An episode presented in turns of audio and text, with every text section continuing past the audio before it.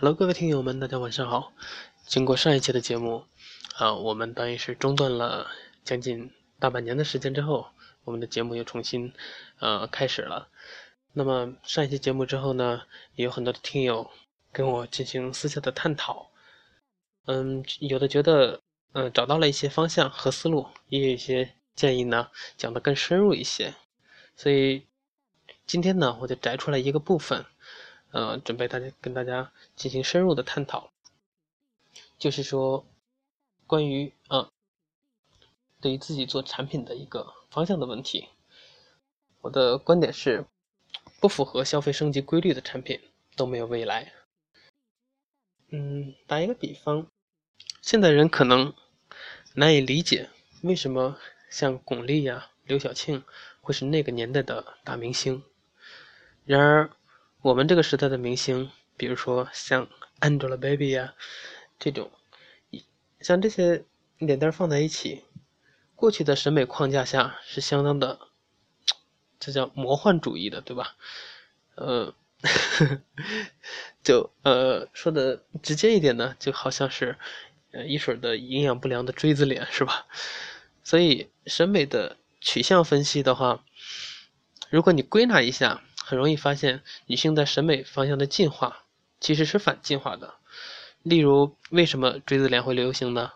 当经济水平达到较高程度的时候，富人们花钱对食物进行精细的加工，他们不再需要像过去那样费时的去，呃，咀嚼粗糙的食物或者肉类就可以获得足够的营养，因此跟咀嚼相关的肌肉和骨骼就会逐渐的退化收缩，慢慢的形成锥子脸。人们认为锥子脸的女生都是优雅的富家小姐，所以，呃，锥子脸就成了对美的一个象征，对吧？同理，为什么美白的皮肤是东方人经典的追求呢？观察数千年来的农业社会发展这样的一个经验，一直以来，只有那些不用参与。与劳动的富家小姐才有比较白的皮肤，她们很容易得到社会大众的羡慕。而到了比较富裕的西方社会，最穷的人反而是办公室的白领，有钱的白人才可以在度假的时候晒出小麦色的皮肤。所以西方社会并不以以白为美。所以减肥瘦身是又是从什么时候开始的呢？嗯。但刚解决温饱问题的地方是不可能流行减肥瘦身的，是吧？饭都吃不饱。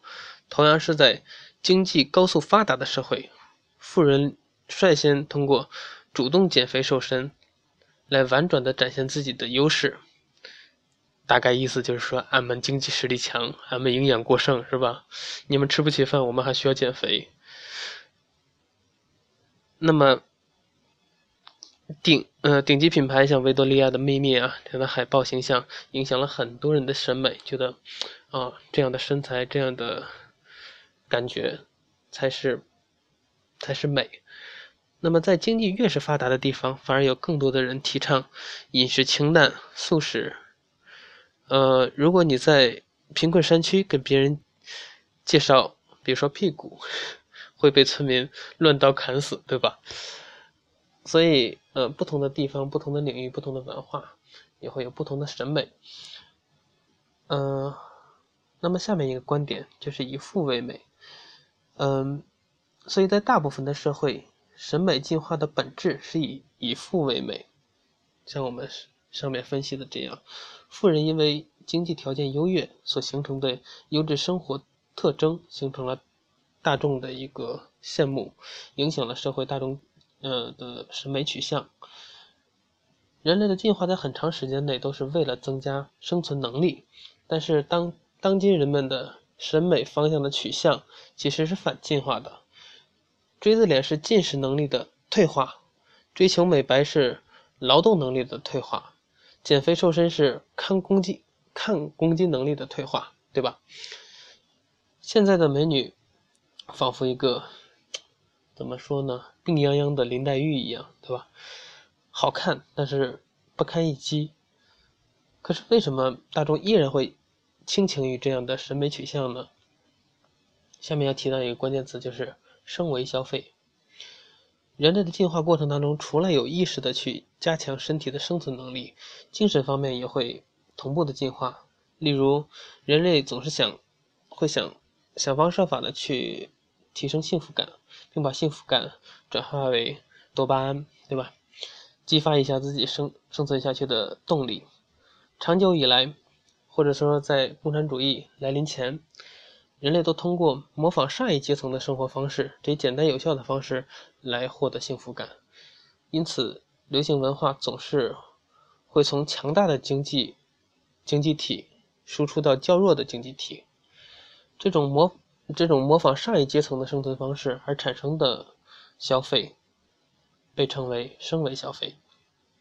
像锥子脸，呃，美白嫩嫩肤。以及减肥瘦身，其实都是升维消费的现象。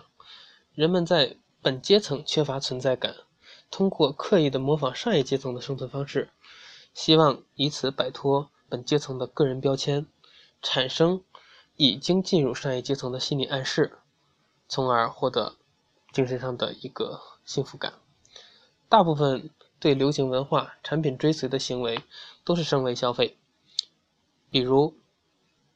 旅游行业前几年被玩坏的凤凰，呃，凤凰和丽江，就就是说，这叫什么？升维的文艺青年哈，继而被玩玩坏的是泰国和巴厘岛，升维的都市白领，对吧？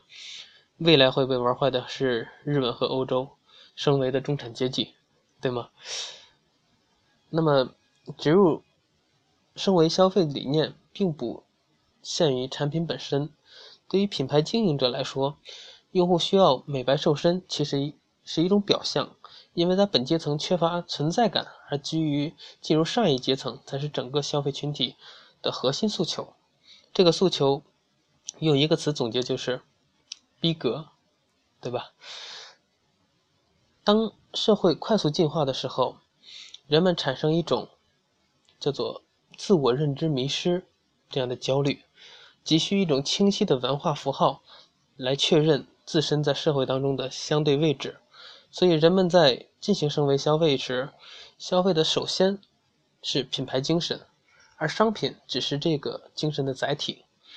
如果我们对用户的洞察只是停留于用户喜欢锥子脸，而没有帮他归纳出潜意识里刷新存在感的焦虑，很难做出让用户狂喜的产品或者品牌。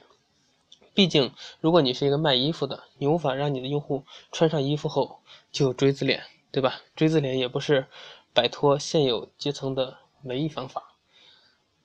优衣库的衣服是不错，但如果优衣库的老板是陈光标，或许你就不是那么喜欢了，对吗？最近两年快速崛起的网红服装店，通过模特儿自身的榜样力量，向三四线城市小青年展示。城市人在休闲和旅行的时候的穿衣搭配方式，非常巧妙地抓住了这一波用户模仿城市人生活方式的，这叫升维消费心理，对吧？第一网红张大一的服装网店年销售额数以亿计，他的微博倾力展示大城市里的漂亮美女的生呃生活方式。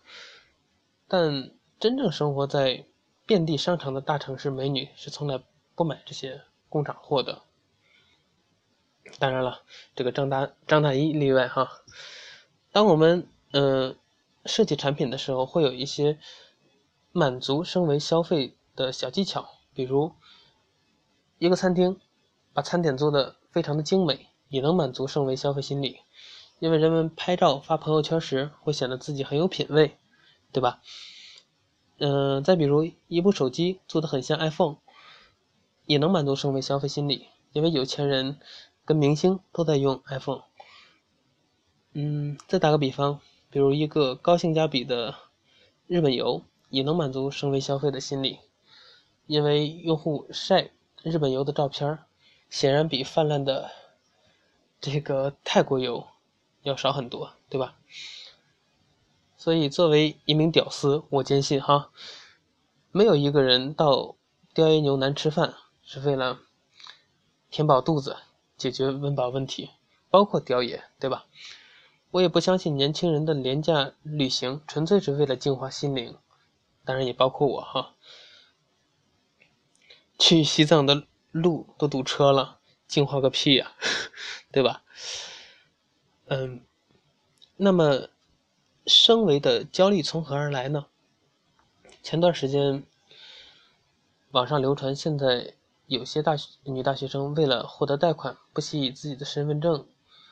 不惜拿着自己的身份证裸照作为抵押借条。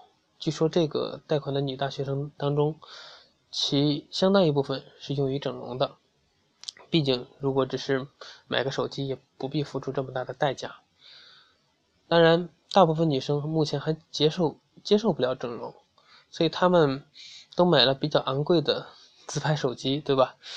比如美图最新款的自拍手机，配置。跟红米差不多，黄牛的成交价都快赶上 iPhone 了，据说卖的非常好，可见女生对于自己不够美的焦虑真的是非常大。那么这种焦虑感为何在短时间之内变得如此的激烈呢？那提到下面一个关键词叫做信息一体化，流行现象的根源是人类的从众心理。人类在进化过程当中，为了提升生存能力，需要更好的融入主流的社交环境，而通过模仿的方式向别人表达“我跟你们一样”，可以避免被孤立。这就是从众性的进化来源。从众性跟传播媒介有很大的关系，因为人类只是会模仿经常看到的现象。过去的传播媒介不发达，人们只能在出门的时候模仿经常观察到的现象来复制自己的消费行为。例如，多年前经常从小城市到大城市的人，看到了大城市开始流流行连衣裙儿，然后把连衣裙儿穿回小城市，在小城市里制造了第二波流行。因为人与人之间的速度比较慢，因为它的曝光频率比较低，所以呢，这种流行的传递。过程相对会比较长，后来有了报刊、电视、互联网，信息的传播变得非常的快，流行现象的曝光速度也变得非常的快。今天我们已经有了高度渗透的移动互联网和社交媒体，当你每隔五分钟刷一次朋友圈的时候，你会迅速的被流行现象去潜移默化。很多明星整容都是率先整出锥子脸，因为锥子脸已经成为大众潜意识里的。美，而在大众传媒上，高频的出现明星锥子脸这样的潮流，又会反过来急剧的影响大众的审美取向。那么，从众的发生过程是怎么样的呢？那问你个问题，嗯，你为什么想去旅游？并不是说你有情怀了，也。可能不仅仅是你厌倦了城市，而是你看到他妈的那些呃狐朋狗友整天在朋友圈晒旅游照，而你还在上班，这他妈太讨厌了，对吧？你为什么要买个自拍比较好的手机？不是你有钱，而是那些比你丑的闺蜜们在朋友圈拍的那些尖嘴猴猴腮的照片，好多人点赞。就感觉真受不了，对吧？为什么有人要整容呢？王思聪 又睡了一个锥子脸，然后他成网红了。杨幂整个锥子脸就能大红大紫了。就连你那个最丑的闺蜜，低头拍张锥子脸，都能收获几十个赞了，对吧？所以你那张大鹅脸能有前途吗？那么，生活在朋友圈的年轻人每天都有一种幻觉，仿佛全世界都变成锥子脸，所有的朋友都去旅游了，闺蜜们的生活就是吃吃吃，总之别人的生活都很好，所以这一切让我们很焦虑。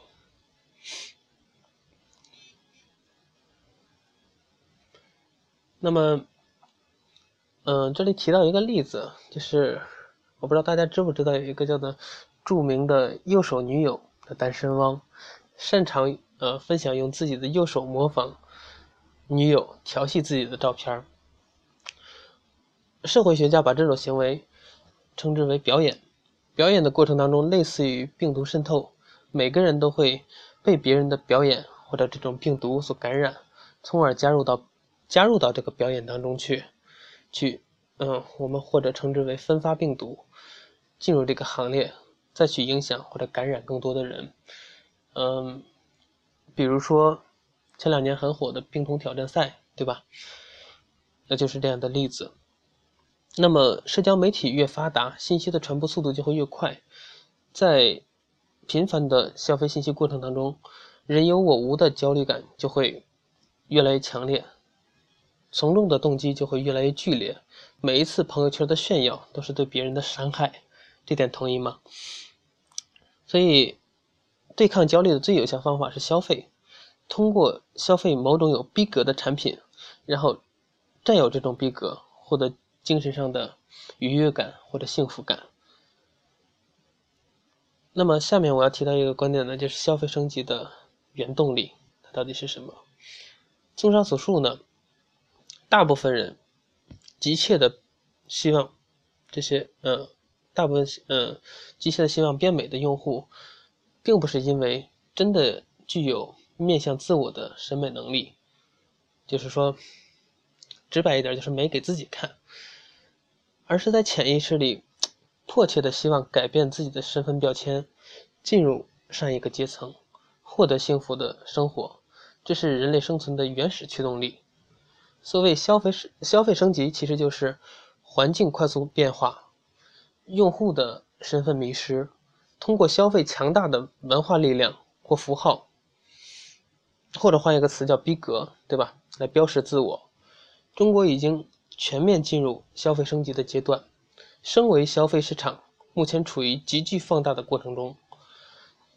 有些迎合升级的品牌已经在这个过程当中突围而出，而大部分行业完全没有做出准备，他们随时会被革命。无论经济如何发展，任何金字塔或者 L 型社会里都会存在绝大比例的屌丝，只是他们不愿意承认罢了。他们极力的想摆脱这种标签，所以可以选择的话，他们真的不会消费一个屌丝化的产品。消费升级最大的机会，并不在于那些真正富起来要去改善生活质量，而是在于没有真正富起来却想通过装逼的方式提升幸福感的。那些人能够理解这这句话，我觉得你就可以逆袭了哈。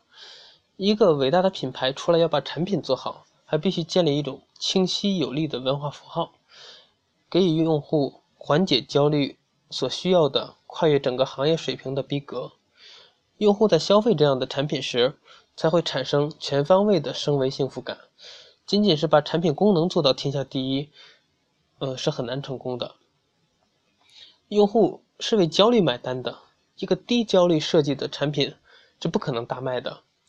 一个不惜代价希望摆脱底层标签的人，会不会乐意买了一个红米手机，然后而去摆脱这种焦虑呢？同理，一个山寨国的品牌想要重新回到用户的怀抱，难过登难过登天。那么，下面一个观点就是，呃，关于屌丝创业者的逆袭。所有的巨头的商业模式本质上都是流量垄断，对吧？然后贩卖标准化的产品，创业者如果不能创造突破用户心智的产品，是没有办法，也没有机会逆袭的。同样的东西，我为什么不买巨头的呢？安全系数相对更高。如果方向错了，所有的努力都不过是奋力的举起石头，然后砸自己的脚。这个世界变化太快了，有些过去的商业理论需要与时代的特征结合才能有效。即使在互联网行业，大部分领域也是营销重于产品，不懂得营销心理，甚至产品都做不好。这个时代的残酷在于，有时候用户放弃你，未必是你的产品出了问题，可能只是你出于好心，降价了而已。我再重复一下这句话哈，有时候用户放弃你，未必是你的产品出了问题，有可能只是你出于好心降价了而已。嗯，那么下面一个观点，也是最后一个观点，基于消费升级，如何创造流行？嗯，大家知道我自己也在创业，所以，嗯，也。录电台相对于少一些，嗯，也很少写一些文章。那么，像今天讲的这些内容，其实也酝酿了很久，嗯，之前没有很系统的把它再整理出来，嗯，今天花了一些时间把它系统的整理了一下，然后，嗯，也也不一定能够非常完整的去阐述消费升级的核心规律，但是基本上完整的展示了基于消费升级。呃，下一个创造流行的方法论。所谓创造流行，通俗的说，就是你基于时代的诉求，创造了一个人人都愿意朋友圈的产品文化。这个频繁的分享过程产生了高密度的曝光信息，这种反复出现在眼前的现象，令广泛人群产生了从众心理，便称之为流行。我不知道，嗯，可能今天的内容相对比较呃抽象一些，但是我觉得大家细细去品味的话，我觉得今天的内容会相对比较干货一些。所以，嗯，今天想要分享的就是这些。如果大家没有听懂或者不太明白的话，建议大家翻过去再重新听一遍，或许你有呃更深层次的理解。好。今天的节目就是这些。如果大家有不同的意见，想要去分享或讨论的话，呃，可以加我微信，或者在节目的下方进行留言，我们进行互动和讨论。下期节目我们接着唠。